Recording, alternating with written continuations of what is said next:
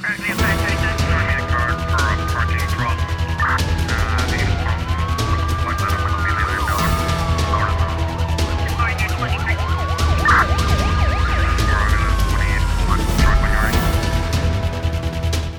O número de mortos nos incêndios florestais em Maui, no Havaí, nos Estados Unidos da América, subiu para 93. Isto de acordo com um comunicado do Condado de Maui, divulgado este domingo durante uma entrevista coletiva no sábado. O governador Josh Green disse que o número de mortos eh, deve aumentar. O surfista cabo-verdiano José Rui da Cruz, residente na ilha norte-americana de Maui, no arquipélago do Havaí, eh, revela que ainda se encontra em choque com os incêndios. Em entrevista à Infopress, o, uh, a mesma fonte diz que perdeu tudo e que a parte da ilha onde vivia Lainha, o coração e centro turístico de Havaí, ficou reduzida a cinzas. Tudo foi um choque entre casa piga de lume que está luz na rua, que então casa piga de lume que se chama que, lá de cima naquela montanha, bem para baixo, foi uma surpresa. Ninguém que espera que foi um, um o que passou, que não tem alegria assim. Então quando dou conta que ele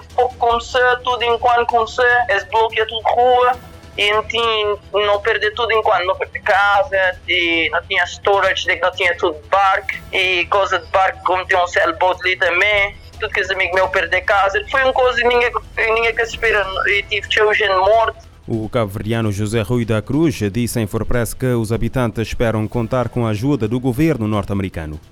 Ah, a perspectiva Grécia ainda não está naquele choque. O que aconteceu, mas a Grécia está aguenta para o que porque não tinha um bom trabalho que talvez não, não também tem ajuda que não poder.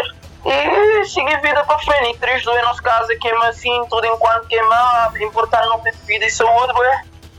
A Justiça do Havaí, nos Estados Unidos, recebeu uma ação coletiva que acusa a maior distribuidora de eletricidade do arquipélago, a, a Havaiana Electric, de ter causado os incêndios que mataram 93 pessoas na ilha de Maui. De acordo com a imprensa local, o processo foi apresentado por três escritórios de advogados que representam pessoas afetadas pelos incêndios de Laína, antiga capital do arquipélago e uma das zonas turísticas mais populares do Havaí. A ação argumenta que a, a Avain Electric, que fornece eletricidade a 95% do Estado, indesculpavelmente deixou as suas linhas de energia operacional durante as condições previstas de alto risco de incêndio quando os incêndios começaram na passada terça-feira, dia 8 de agosto, e a ilha Maui ficou sem energia e telecomunicações, o sistema de alarme do Havaí, o maior do mundo, não foi ativado, segundo admitiram as autoridades.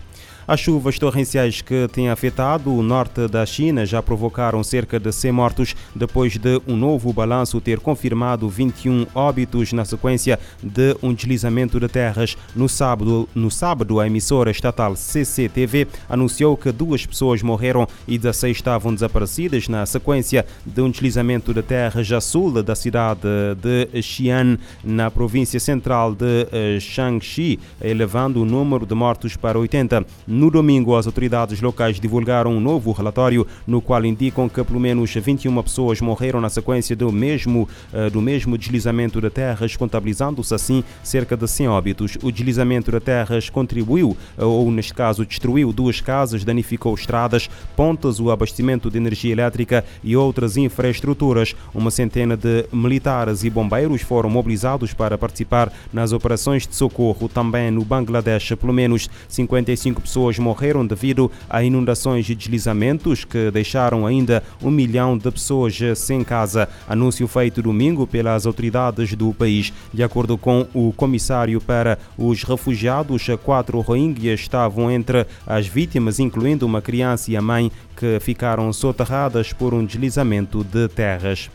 Um homem português de 45 anos foi detido na cidade de Verina, em Espanha, por suspeitas de agredir sexualmente dois menores de 16 anos. De acordo com a Europa Press, sobre o homem pendia um mandado de detenção europeu emitido em maio pelo juiz de instrução do Tribunal 1 de Verin. O suspeito que foi detido na noite de sábado, dia 12 de agosto, vai ser presente a tribunal esta segunda-feira, dia 14, uh, hoje, para primeiro interrogatório judicial. Ao longo de 2022, os esforços das Nações Unidas garantiram a assistência humanitária para 216 milhões de pessoas e contribuíram para a sobrevivência e proteção de outros 160 milhões. Os dados são do relatório do, secretário-geral da ONU, António Guterres, sobre o trabalho da organização divulgado esta semana. Segundo o líder das Nações Unidas, o mundo passa pelo maior nível de competição e desconfiança geopolítica em décadas com países e regiões inteiras virando as costas umas para as outras. Ele afirma que, apesar das tensões, a equipe das Nações Unidas segue determinada a enfrentar as múltiplas crises atuais e colocar a humanidade em um novo caminho de paz, estabilidade e prosperidade. Como exemplos inspiradores de determinação, Guterres cita a mobilização recorde de 30 bilhões para ajuda humanitária em 2022, a negociação de uma trégua no Iêmen e a presença da organização na Ucrânia, apoiando cerca de 16 milhões de pessoas afetadas pela guerra. Atualmente, a ONU coordena 41 missões políticas e escritórios especiais, além de 12 missões de paz. No combate à fome, o destaque foi a iniciativa do Mar Negro, que possibilitou até junho deste ano a exportação de 32 milhões de toneladas de grãos e outros itens da Ucrânia para países afetados por insegurança alimentar e para conter a alta de preços de alimentos ao redor do mundo. A iniciativa também garantiu acesso desimpedido ao mercado internacional para produtos alimentares e fertilizantes russos.